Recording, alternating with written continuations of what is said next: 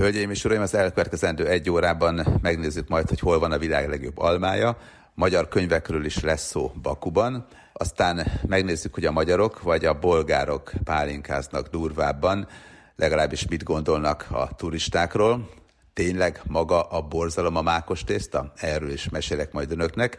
És Általánosságban még Azerbajdzsán izgalmaival is megismertetem önöket, úgyhogy izgalmas egyórás kirándulásra viszem el minden kedves hallgatót, tartsanak velem! Amikor Azerbajdzsánban voltam, emlékszem a benzin literét átszámítottam 150 forint, és lefotóztam a benzinkút tábláját, ketten odajöttek és megkérdezték, hogy mit csinálok. Mondtam, hogy ilyen árakat 20 éve nem láttam, úgyhogy megörökítem, de csak azért, hogy ámuldozzanak otthon a barátaim. Érdekes egyébként, hogy régen igazi kúthoz hasonló eszközökkel mérték ki a kőolajat. Van egy múzeumi darab például, ami egy furcsa szerkezet, és lényegében valóban ilyen normál kútszerű volt, és akkor azzal hozták a felszíre, és akkor utána meggyújtották, és kiválóan égett, és örült mindenki, mert lehetett melegedni. Aztán persze később, amikor már az automobilok az utakat járták, akkor már nyilván sokkal fejlettebb technológiával hozták felszínre a kőolajat. A földgáz egyébként még most is feltör Azerbajdzsán területének jó pár részén, egyébként ebből van a legtöbb. Tehát nincs azért itt olyan mennyiségű kőolaj, mint akár csak Szaudarábiában, vagy Irakban, vagy Kuwaitban, vagy Dubaj környékén, az Egyesült Arab Emirátusokban, viszont földgázból annál inkább sok van, és hát van olyan rész, ahol ezer éve lángok csapnak ki a földből itt Azerbajdzsánban, vagy még régebb óta, talán a Prometheus mítosz is emiatt játszódik a Kaukázusban. Azerbajdzsán tényleg trendi ország lett egyébként az ásványkincseinek köszönhetően, tehát nem véletlenül rendeztek itt táncdalfesztivált, meg Eurovíziós dalfesztivált, meg mindenféle sporteseményeket, úgyhogy egymást érték az építkezések a koronavírus járványt megelőzően, azért nincs annyi felhőkarcoló, mint bankokban, vagy akár csak Hongkongban, vagy Sankajban. Tehát azért nem olyan robbanásszerű ez az egész, mint Kínában, ahol voltam Pekingben, és akkor főleg szocialista, realista stílusú nagy hétemeletes házakat láttam, aztán amikor még egyszer elmentem, akkor meg már volt egy csomó felhőkarcoló, egy év múlva meg háromszor annyi szinte, tehát hihetetlen, hogy milyen gyorsasággal épültek ott felhőkarcolók, de azért Bakuban is voltak bőven építkezések, amikor ott jártam. Azért sok meglepetést hozott, azóta ugye visszatértem már, mert volt rendszeres járat, és meg van is könnyen elérhető bakúi járat, és nem gondoltam volna korábban, hogy csecsemőt gondozok majd a bakúi járaton, pedig az történt, ott ült az ölemben, és böfizett, mert hogy az anyukája egyszerűen odarakta hozzám, mert hogy ikrei voltak, és nehéz dolga volt az ikrekkel, úgyhogy az egyiküket megkért, hogy vigyázzak rá, és szépen pak, odarakta, úgyhogy sok választásom nem volt. Az azerbajdzsániak tényleg közvetlenek, az pedig, hogy valaki foglalkozzon a gyerekkel, hát az ugye elvárható. Aztán, amikor megálltunk végül, és viszonylag pontosan megérkezett egyébként a légitársaságunknak a gépe, akkor az asszonyka hóna alá csapta a két csecsemőt, egyet jobbra, egyet balra, fogta a csomagokat, és hát ment nyilván haza. Ha megérkezünk a Bakúi reptérre, akkor látjuk, hogy azért ez a reptér egy picit a szociál és a modern ötvözete. Tehát vannak ronda-sárga pultok, a határőrök is ilyenek mögött üldögélnek. Egyébként ritka gyors a beengedés, tehát nem volt ezzel semmilyen probléma. Úgyhogy még ezek a szociális terelista épületmaradványok bizony itt vannak, tehát ne egy ilyen szuperszónikus dubai repülőteret képzelnek el, mint itt az új terminál, főleg a bizniszosztályos terminál azért Dubajban valóban elképesztő. Azerbajdzsánban, Bakuban, ami viszont érdekes, hogy a reptér bejáratánál van egy hatalmas, aranyszínűen világító, falevél formájú dísz. Ez átível az út felett. Hogy mi a célja, arra nem jöttem rá, viszont kétségtelenül érdekes. Egyébként ugye mi Bakunak mondjuk, de a helyiek úgy mondják és írják, hogy Baki, és 26 km reptértől, tehát azért nincs annyira közel, mint a Liszt Ferenc repülőtér Budapest belvárosához. Ugyanakkor a reptéri út szélén modern épületeket találunk, és szinte mindet megvilágítják. Fényárban úszik még a panelház is, úgy látszik, hogy a földgáz meg az olaj miatt azért van bőven energia, tehát ezt a reptéri utat megpróbálták meglehetősen impulzívvá tenni, és valóban látványossá, hogyha jönnek a vendégek, akkor csodálkozzanak, hogy minden milyen szép errefelé.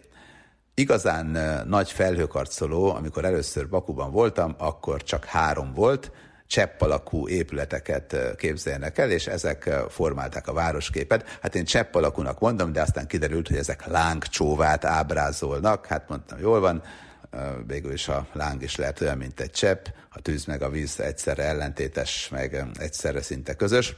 Úgyhogy ebben maradtunk. Minden esetre a többi épület az ilyen tíz emeletnyi téglaépület, és háttérben meg még a nagy lakótelepek világát idézte a városkép.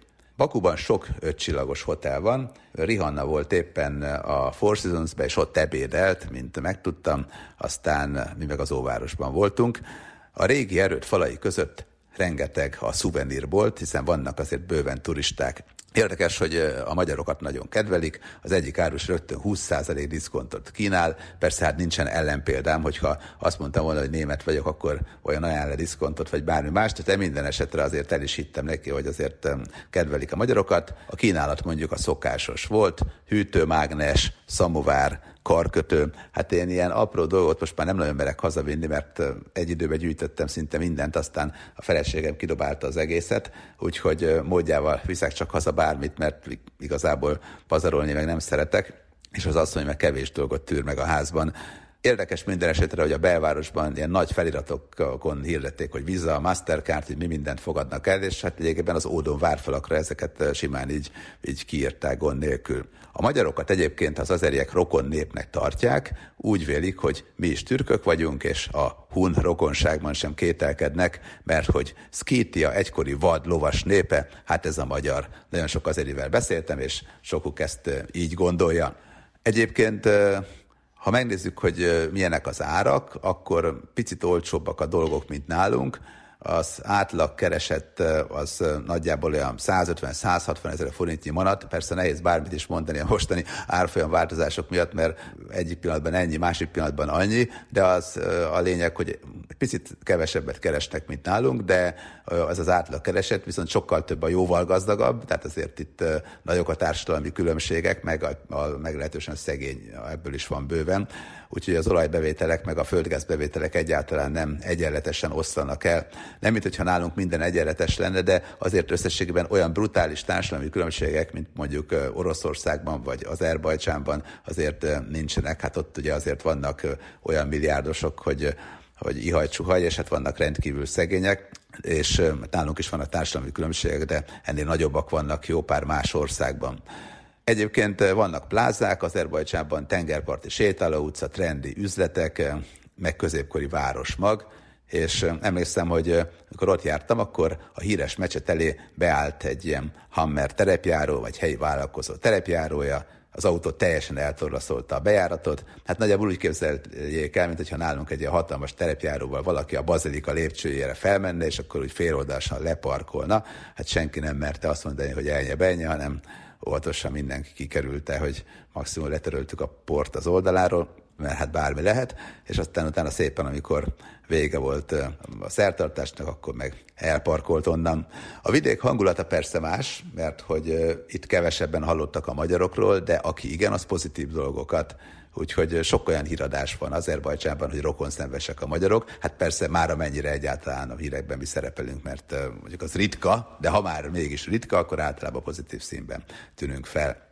Bakuból indulva nagyjából 20 perces autóút után érhetjük el Atesga templom együttesét. Ezt úgy is hívják, hogy a tűz temploma. A település egyébként az Absaron félszigeten fekszik, Baku mellett ez nagyjából 30 kilométerre található. Ez egy zoroasztriánus templom, és a későbbi évszázadokból megmaradt karavánszeráj fogja körbe. A templom egy fallal körülvett építmény, ennek a közepén egy ötszögletű szentély helyezkedik el. Az épület együttes nyílt udvarán több helyen is gáz tör fel a föld mélyéből, és lángnyelvek csapnak fel a szentély középpontjából is. Egyébként ez nem egy természetes képződmény, hanem tudatosan ide vezetett, föld alatti vezetéken kiépített látványosság, ami az akkori szertartás kelléke volt. A falakat szanszkrit feliratok díszítik, és az udvarról nyíló apró helyiségben a zoroasztriánusok mindennapi életébe tekintetünk be. A kazamata-szerű szobákban panoptikum mutatja be a templom korábbi lakóinak életét. Ezt az épületet egyébként egyaránt használták lakóépületnek és vallási központnak is. A zoroasztrizmus az iszlámot megelőzően a mai Irán és India területéről hódította meg ezt a részt, és manapság már kevés követője van ennek a vallásnak, pársziknak nevezik egyébként őket. Egykoron a perzsa birodalom fő vallása volt ez a zoroasztrizmus, és Zaraustra volt az alapítója. A legéremzőbb vonása az, hogy a vallási liturgia fontos része a szent tűz őrzése, meg különféle áldozat bemutatása. Úgyhogy van még egy ilyen templom is itt Azerbajdzsánban, ez az Atesga temploma, és ha ezt elhagyjuk, mert már lefotóztuk, megnéztük, akkor Bakutól északra érdemes elindulni, az autópályán keresztezhetjük az azeri olajmezőket, és hát nagybecsben tartják ezeket. Fényképezni csak a buszból vagy autóból lehet maximum, de megállni nem, mert ezt megpróbáltam, és hát szigorúan továbbhaladásra intettek. Az olajmezők egyébként nagy területen helyezkednek el, és végeláthatatlan messzeségben sorakoznak a fúrótornyok, meg zakatolnak a pumpák, a csővezetékek, úgyhogy elviszik ezeket a fontos kincseket a távoli messzeségbe. Az ipari területeket elhagyva a Kaszpi-tenger partján gyönyörű szállodák vannak, és így október elején is érdemes egyébként szeles időben lesétálni a partra, megmártózni, vagy esetleg a vizet kipróbálni, mert hogy Baku környékén ugyan nem ajánlatos fürödni, de egy picit arrébb lehet. Az ipari létesítmények környezetszennyező hatása azért meglátszik a víz minőségén. Érdekes, hogy az egyik kedves barátom a fürdőhelyen megkóstolta a kíváncsiságból a vizet, és ez azt bizonyította ezzel, hogy ugye lehet inni, mert hogy a Kaszpi tenger valójában tó, szerinte éles volt a víz, és tényleg éles vízű, és nem pedig tenger. Hát minden esetre azért a Kaszpi tenger akkora, hogy a Balaton elférne az egyik kis öblében. Bakutól 25 kilométerre északra található a Janardag, ide mindenképpen érdemes ellátogatni, mert a látvány megéri az utazás fáradalmait. Mehetünk kocsival, vagy akár menetrend szerinti autóbusszal is. Ez azért érdekes, ez a Janardag, mert egy kicsiny hegyet képzelnek el, de a hegy lábánál a földből gáz szivárog a felszínre. Ez 2000 éve lángol. Tehát lényegében a Janarda kifejezés azt jelenti magyarul, hogy égő hegy, és valóban ég folyamatosan a hegy, jobbra-balra kisebb lángnyelvek csapnak ki a hegyből, és hát nem alszanak el, hanem folyamatosan egyszer kisebbek, egyszer nagyobbak, és lényegében ahogy ott állunk, látjuk, hogy ég a hegy, és hát tényleg jó hosszú ideje, mert mondom, 2000 évvel ezelőtt már voltak itt feljegyzések, hogy ugyanúgy égett, és most is ég, fantasztikusan érdekes látvány. A magyarokról egyébként az azeriek leginkább a fővárosban, Bakuban hallottak, és az egyik kis múzeumban elmentem, és magyar könyveket is láttam.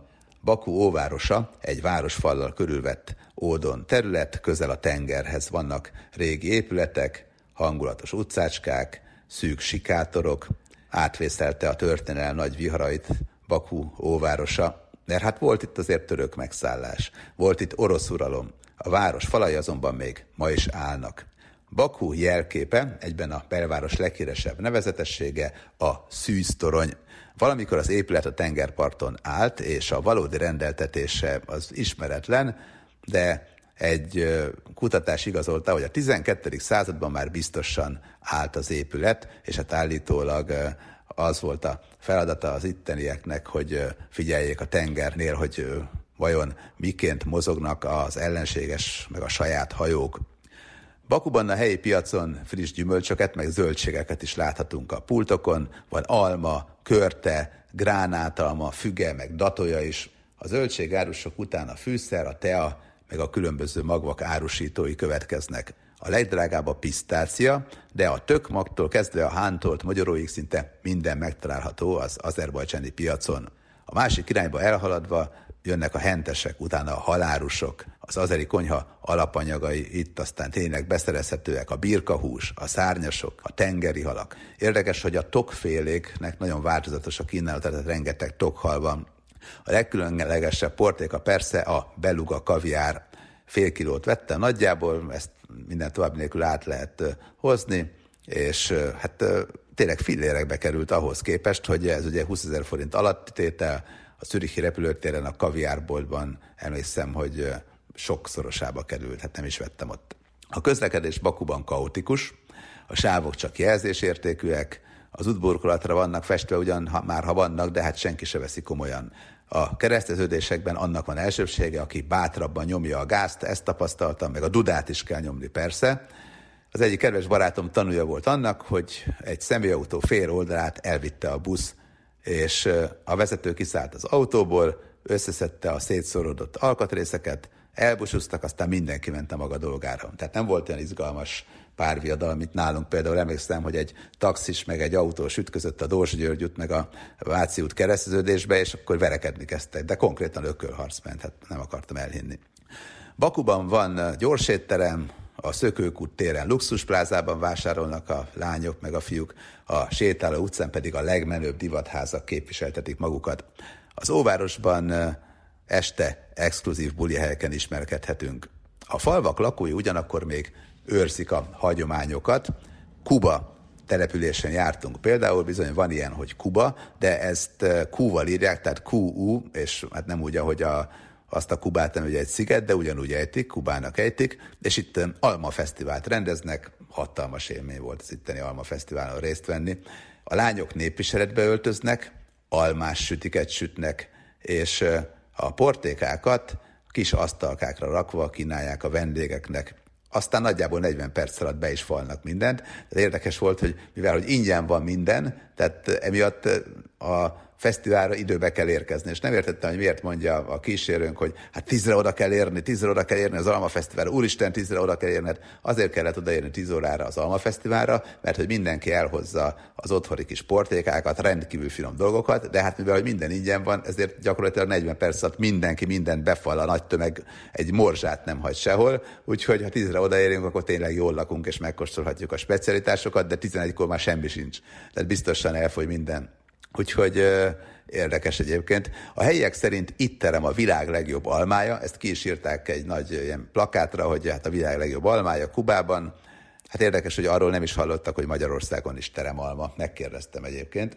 A környező falvakból a nagy napon teherautókkal szállítják ide a gyümölcsöt, és szakavatott zsűri feladata, hogy eldöntse, az adott évben ki a környék legfinomabb almájának termesztője, és hát nyilván, hogyha Kuba és környékén valaki megnyeri az alma termesztői versenyt, akkor azt termeszti a világ legjobb almáját. Hát ezt gondolom természetes, hogy ez a levezetés ez így működik. És közben azért a nagy közönség is szórakozik, miközben a szakértők figyelik, hogy ki termeszti a legjobb almát, mert hogy táncosok lépnek fel, almából óriás tornyokat építenek, és az óriási almatornyok mellett táncolnak egyébként.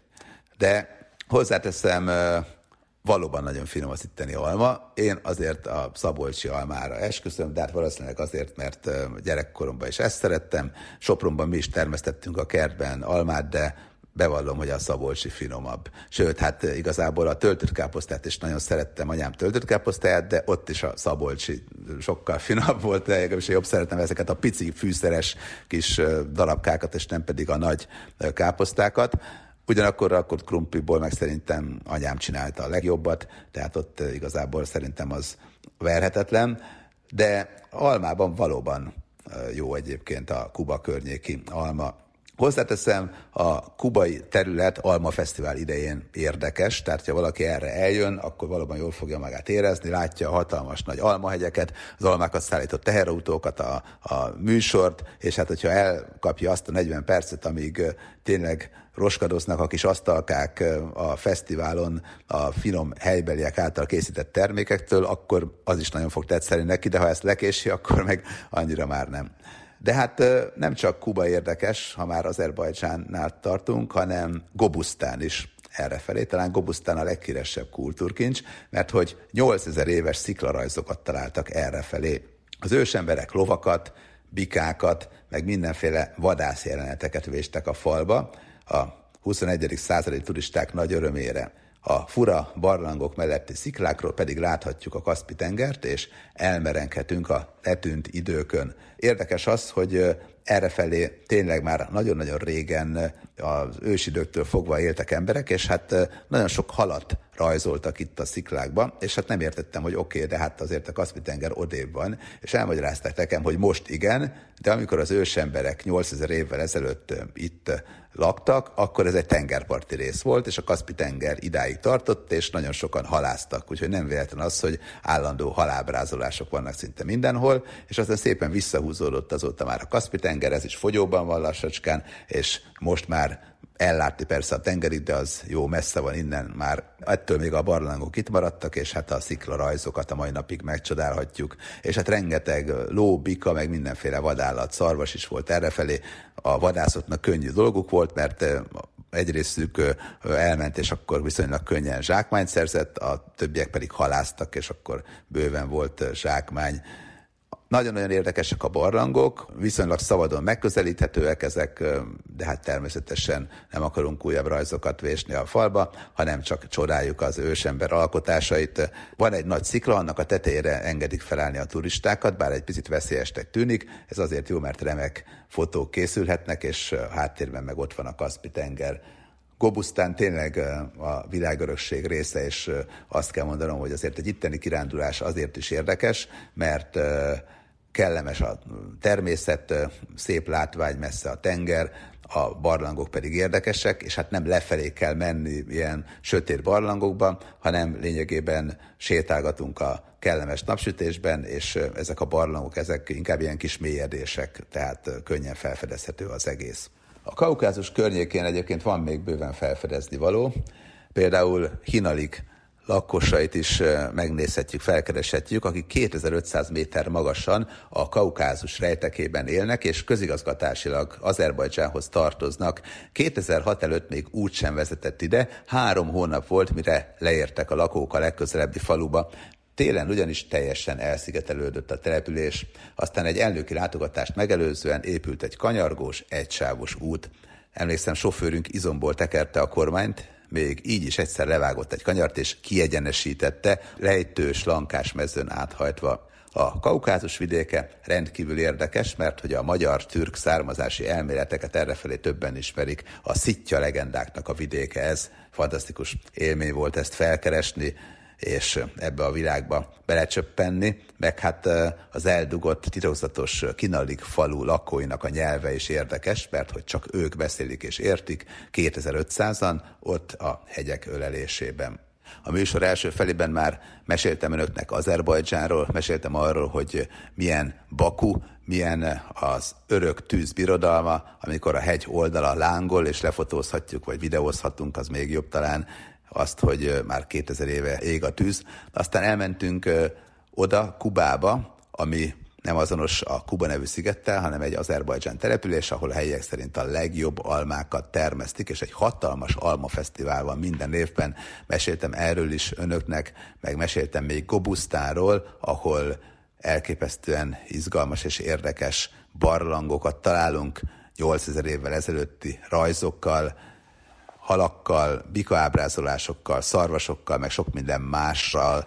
Meséltem arról is, hogy errefelé is volt még római légió, és annak is az emlékeit megtaláljuk itt Azerbajdzsánban. Aztán pedig elmentünk a kinalikok földjére, egy öreg uasz terepjáróval, küzdelmes, kemény utazással értük el a kinaligok földjét a Kaukázusban, mert hogy 2500 méter magasan vagyunk, közigazgatásilag Azerbajdzsánhoz tartozik az egész, de hát lényegében hosszú ideig még úgysem vezetett ide, és ha valaki szeretett volna a legközelebbi faluban bevásárolni, akkor nagyjából három hónap volt, mire ide jutottak, mert hogy télen lényegében teljesen elszigetelődött a település. Aztán azóta már van egy kanyargós, egysávos út, és most már nincs gond, ha valaki ide akar látogatni, vagy el akar innen menni.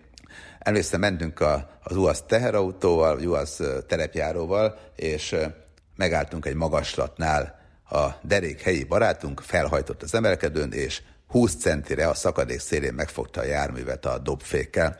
Remek mutatvány volt, azt bántam ugye, hogy én is benne ültem a kocsiba, kívülről szívesebben néztem volna, mert így azért elég dermesztőnek tűnt. Hát végülis, hogyha egyszer nem sikerül, akkor annyi.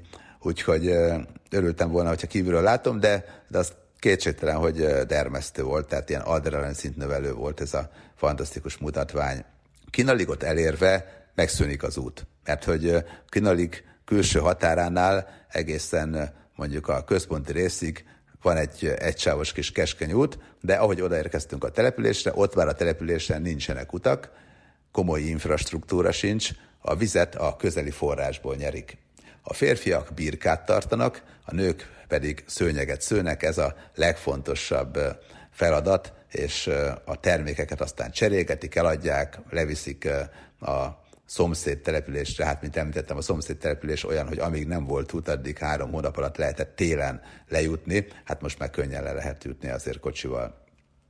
A házak egyszintesek és laposak, és azért érdekes az egész, mert hogy a tető egyben a következő felső utca járdája is lehet rajta közlekedni. Tehát van egy ház, van annak egy teteje, és a tetején járkálnak, akkor még egy ház, annak is egy teteje, és lényegében így jönnek az utcák, hogy egyben a lapos tetejű házon mászkálunk akivel egyáltalán tudtam beszélni oroszul egyébként a helyiek közül, mert hogy a legtöbben a helyi kinalig nyelvet beszélik, de néhányan azért oroszul tudnak, és hát meglepődve hallottak Magyarországról. Érdekes egyébként, hogy alig ismerték a magyarokról, mint türk törzsről szóló történeteket, mert hogy a Kaukázusban azért ezek elterjedtek. A vendégeket az idősebbek örömmel fogadták, a gyerekek azok már vegyesebb voltak éppen, hogy voltak, akik imádták, hogy fényképeztük őket, hú de jó, tehát voltak olyanok is, akik meg kavicssal megdobáltak minket. Azt rögtön megállapították a helyi kis múzeum előtt üldögélők, hogy a magyarok ritka szép emberek, Hát ezt mondjuk nem az én érkezésem alapján, hanem a csoportban voltak hölgytagok is, és hát ők nyerték el a tetszésüket. Minden esetre rögtön meg is kínálták őket, meg hát akkor már minket is, birkahussal egyébként, ilyen látványos, csontos darabokkal, és hát fogták a kis kezükben, és az ujjacskájukkal kínálták, hát mondom, jó van, lehet, hogy most is éhes maradok. Minden esetre attól még érdekes volt. Tehát a helyi múzeum az egy szoba volt gyakorlatilag, és akkor a kínálikokról tudtunk meg érdekes dolgokat sok látogató nem lehetett hozzáteszem. Az eldugott titokzatos falu lakóinak a nyelve rendkívül érdekes, mert hogy csak ők beszélik és értik 2500-an itt a hegyek ölelésében. A második világháború idején a németek kinaligokat akartak használni azért, hogy segítségükkel továbbítsák az üzeneteket. Az amerikaiak ezt a Navajo indiánokkal csinálták, tehát ugyanezt akarták a németek a kinaligokkal. Nem kell titkosítani, mert kell egy másik kinalig a túlvégen, és akkor kész is. Végül erre nem került sor, az amerikaiak viszont megcsinálták, tehát az amerikaiak valóban dolgoztatták a navahókat. A fura nyelvű nép eredet és érdekes, mert sokan a helyek közül azt tartják, hogy ők a médek leszármazottai. Van, aki szerint türk törzs a kinaligok, de egy biztos, hogy az azerbajcsániak haja általában tömött, fekete. A kinaligok között pedig nagyon sok a szőke, és vannak szürke, meg zöld szeműek is. A házak közül néhányan már ott van a parabola antenna, működik a mobiltelefon, de igazi boltot nem láttam, kévét válogató nőket viszont igen. A világ még nem rontotta meg azért teljesen a kinaligokat, úgyhogy meglehetősen érdekes volt ez az egész. Az azerbajdzsáni túrában persze nem feltétlenül kell nekünk a kaukázus egészét bejárni, egy bakúi látogatás is jó lehet, csak hát a Baku meg az azerbajdzsáni többi terület az ég és föld. A bakúi kirándulásnál látjuk azt, hogy ez egy modern város, plázákkal és bevásárlóközpontokkal, egy ódon érdekes belvárossal, meg fantasztikus lángcsóval alakú épületekkel, irodaházakkal, szállodákkal, meg sok minden mással az azeri örményi konfliktusnak is szenteltek egy nagy emlékparkot, és ezt is megmutatják a turistáknak. A közelben pedig vannak a földgázzal és a kőolajjal kapcsolatos emlékek, az égő hegy, meg sok minden más. Ha azonban így a kaukázus vidékére ellátogatunk, szerintem az az igazi kaland. És hát mesebeli táj az, ami itt fogad minket. De tényleg minden csupa zöld, hatalmas madarak keringenek, az, él, az élővilág is nagyon-nagyon érdekes, tehát szerintem a kaukázus vidéke valóban annyira vadregényes, hogy nekem nagyon hosszú ideig még az egyik közösségi portálon a háttérképem is az a fotó volt, ami itt készült rólam, annyira tetszett az, amikor felmásztunk az egyiken jó magas, több ezer méter magas hegyre. Az ételek nem csak Bakuban, hanem lényegében szinte minden területen hasonlóak. A birkahús rendkívül népszerű, mindenhol van előétel persze, rengeteg zöldséget, gyümölcsöt esznek, a halféleségek nagyon fontosak, a tokhal például, azért a különböző kaviáros ételek előfordulnak, úgyhogy nem maradunk éhen, az biztos. Tehát az azeri konyha szerintem rendkívül jó. Közel áll hozzánk relatíve, szerintem nincs ezzel gond, de hát, hogyha valaki csak Bakuba látogat, ott azért a nemzetközi konyhát megtalálja, az olasz étteremtől kezdve a kínaiig sorolhatnám tovább, úgyhogy valóban változatosan étkezhetünk, meg hát vannak gyors éttermek is, azok közül is lehet választani.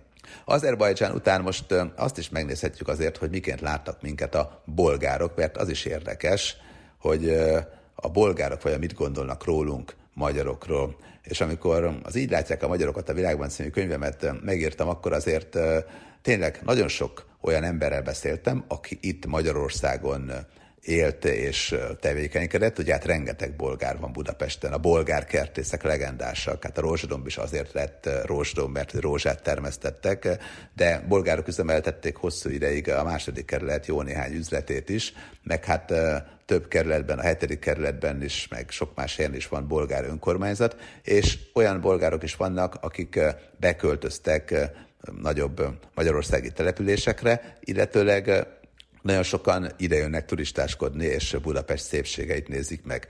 Mi pedig, ugye, hát már régen is imádtuk a napos part környékét, rengeteget kirándultunk errefelé, aztán utána elmentünk nosztalgiázni, illetve az utóbbi időben már egyre inkább a fiatalok is kezdték el felfedezni Burgaszt, meg környékét, meg Neszebár, hát Neszebár az maga a csoda. Minden esetre érdekes, hogy bolgár ismerőseim azt mondták, hogy ők a magyarokban szeretik a szlávos vendégszeretetet.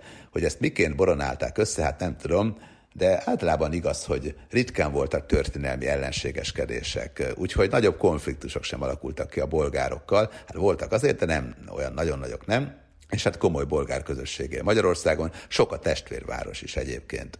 A bolgárok úgy tartják, hogy Mátyás király bolgár származású volt, és ez egyébként igaz mert hogy apai ágon valóban Mátyás király bolgár is volt, de az is fura, hogy hát a bolgárok iridik a magyarokat azért, mert hogy nálunk csak 150 évig volt török uralom, ott meg 500 évig. 1878 a bolgár szabadság éve, és az igazi polgárosodás is csak ekkor kezdődött nálunk, meg már 1848 után, tehát ebben is picit előrébb jártunk. Míg ugye nálunk a történelmi Magyarország az, ami hát azért sokakban ugye nosztalgiát ébreszt, addig a bolgár tudományos könyvek arról írnak, hogy 681-ben Nagy-Bulgária milyen nagy volt, és hát még a mai magyar terület is ugye Nagy-Bulgária része volt.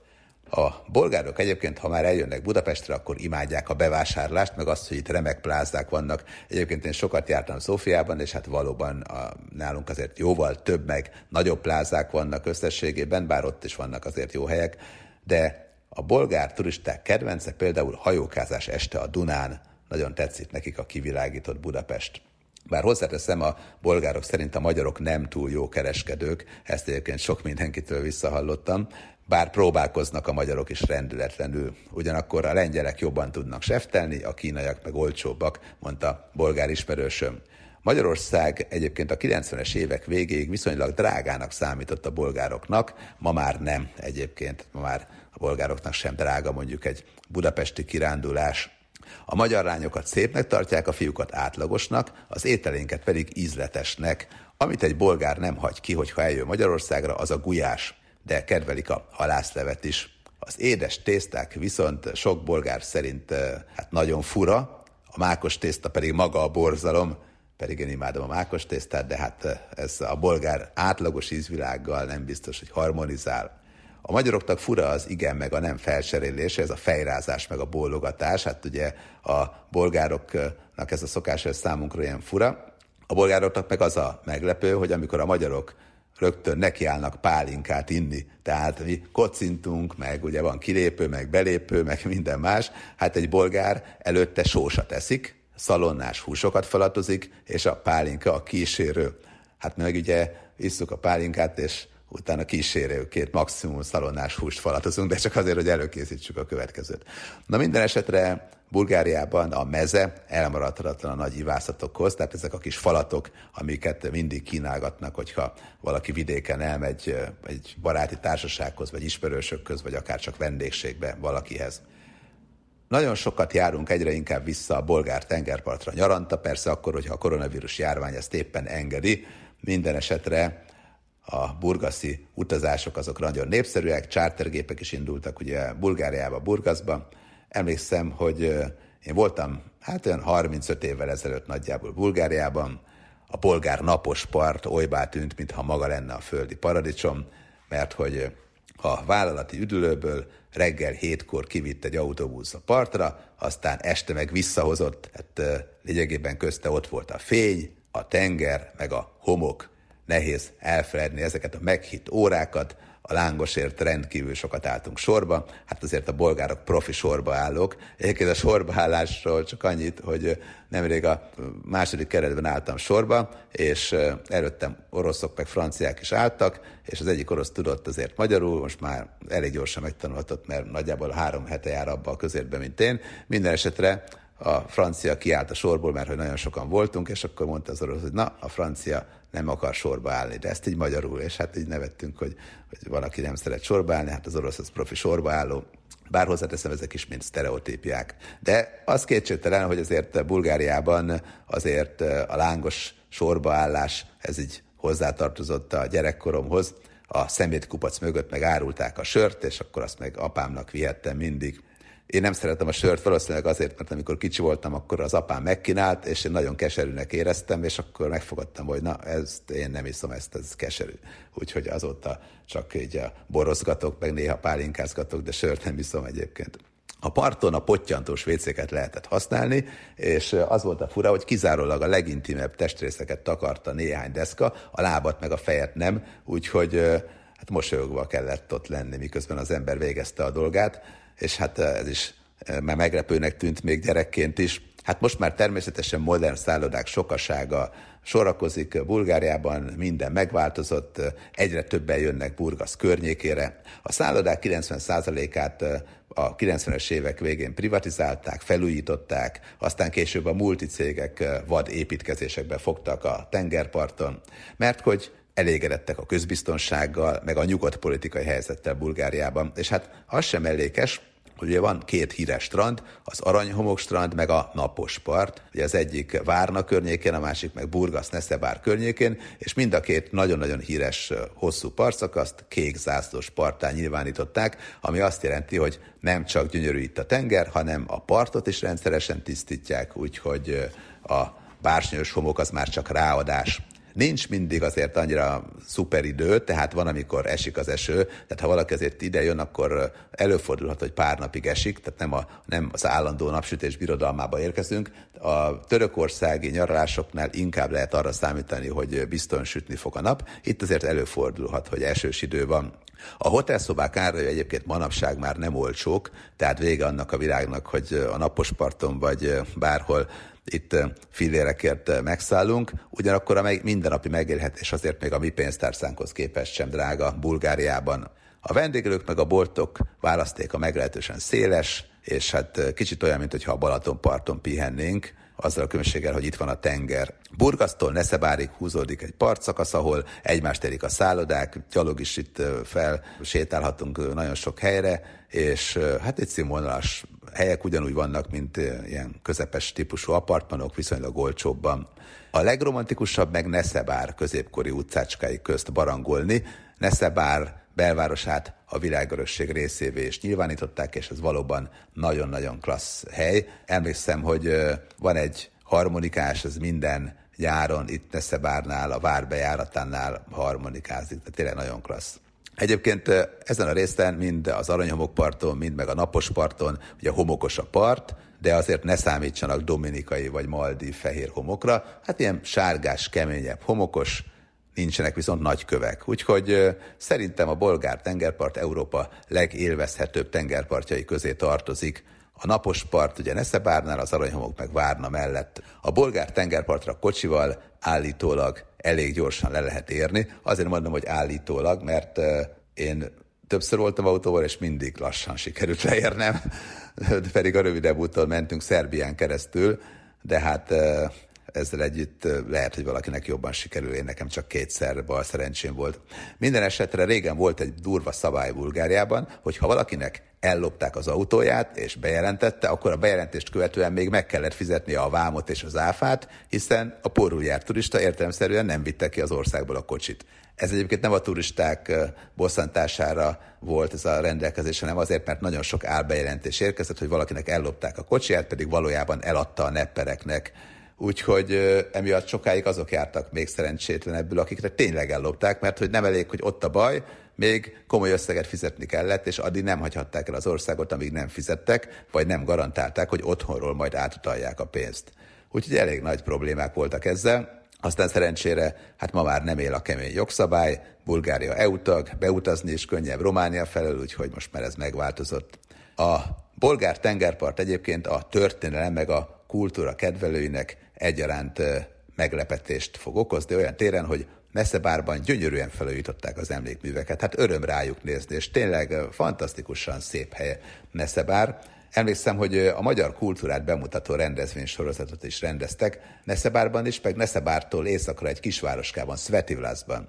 Svetivlász egyébként Budapest 7. kerületének a testvérvárosa, és itt is vannak sikeres programok, úgyhogy érdekes, hogy magyar hetet is tartanak itt. Nekem nagyon tetszett. Állítólag komolyan veszik a testvérvárosi kapcsolatot, legalábbis a polgárváros polgármesterével beszéltem, és ott kint ő azt mondta, hogy hát ők számítanak a magyar turistákra, és ezért fontosnak tartják, hogy legyen egy ilyen magyar hét.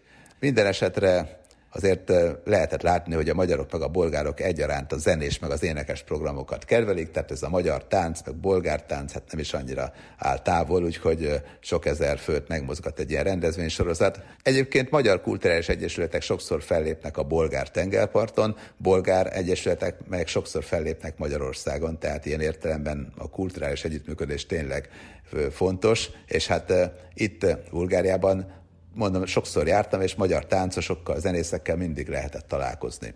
A Neszebári burgaszi környék a Várnaitól jelentősen különbözik egyébként. Gyalog, hogyha kisétálunk a tengerpartra, akkor ott Burgasznál egyrészt van egy olyan rész, ahol este nyugodtan el tudjuk tölteni nyáron az időt, mert tényleg ezek a szórakoztató létesítmények egymást térik. A Várnai résznél viszont hát nagyon hamar a városból odaérünk a tengerparti részre, és ott ugye egy nagyvárosi hangulat fogad minket inkább Várnában, a Burgasznál ott üdülőtelepülési hangulat, Neszebárnál meg ilyen ódon, antik hangulat, tehát tényleg egy kicsit azért a történelemben érezzük magunkat, tehát valóban nagyon-nagyon más az egésznek a hangulata. Várnában nagyobb diszkók vannak, meg érdekesebb szórakozó helyek, Burgaszban inkább ezek a turistás szórakozó helyek, Neszebárban pedig igazából mondom a történelmi hagyományok érdekesek. Hát van meg persze Svetivlász, meg sok-sok más kisebb település, ahol azért pazar időket el lehet tölteni, hogyha valaki idejön kirándulni a napospartra, vagy az arany homokpartra. Várnában voltam egy nagy múzeumban is, a Bolgár Történeti Múzeumban, amikor ilyen tanulmányúton itt jártam, akkor lényegében szinte mindent megmutattak. Azt kell mondanom, hogy én alapvetően szeretem a múzeumokat, magyar és töri szakon tanultam az eltén, ugye az első diplomámat az eltén itt szereztem, aztán utána mást is, de hozzáteszem, azért nagyjából szkeptikus vagyok az általános európai múzeumok közül jó párral, mert amikor három cserépdarab mellett két törött korsót megmutatnak, és akkor azt mondják, hogy ez szép, attraktív múzeum, akkor azért nem gondolom, hogy a turistáknak érdemes a napsütés élvezése helyett ide ellátogatni, de a Várnai Múzeum nekem egy kicsit pozitív csalódás volt, hát azért nem volt olyan attraktív, mint amikor mondjuk Las Vegasban megyek el egy múzeumba, ami hát meg lehet, hogy már egy kicsit a másik véglet, mert ott azért fontosabb a pillanatnyi akció a tudományos értéknél, de, de az biztos, hogy egy átlagos múzeumnál jobb volt a Várnai Múzeum, és nagyon sok érdekességet megtudhattunk, ami nekünk azért érdekes, mert hát ugye a történelmünk jelentős részben azért közös, és mégsem úgy közös, hogy mondjuk nekünk fájna például az, hogy úristen, hát Bulgária így vagy úgy. Tehát azt kell mondanom, hogy, hogy nagyon érdekes megközelítés egy múzeumi látogatás mindenképpen Várnában szerintem beleférhet, hogyha itt vagyunk. Hölgyeim és uraim, önök a világszámot hallották itt az Inforádióban, elvittem őket először Azerbajdzsánba, Bakuba, aztán elmentünk a Kinaligok földjére, körülnéztünk a Kaukázusban, megnéztük az égőhegyet, elmentünk Bulgáriába, Várnába, Burgaszba, Neszebárba, megnéztük azt, hogy hogy láttak minket az azeriek, a kinaligok, vagy éppen a bolgárok. Sok-sok érdekességről volt szó, remélem, hogy legközelebb is velem tartanak majd Búcsúzik Önöktől a műsorvezető Kis Robert Rihárd. Segítőtársam Garai Bendegusz nevében is köszönöm szépen megtisztelő figyelmüket, viszont hallásra!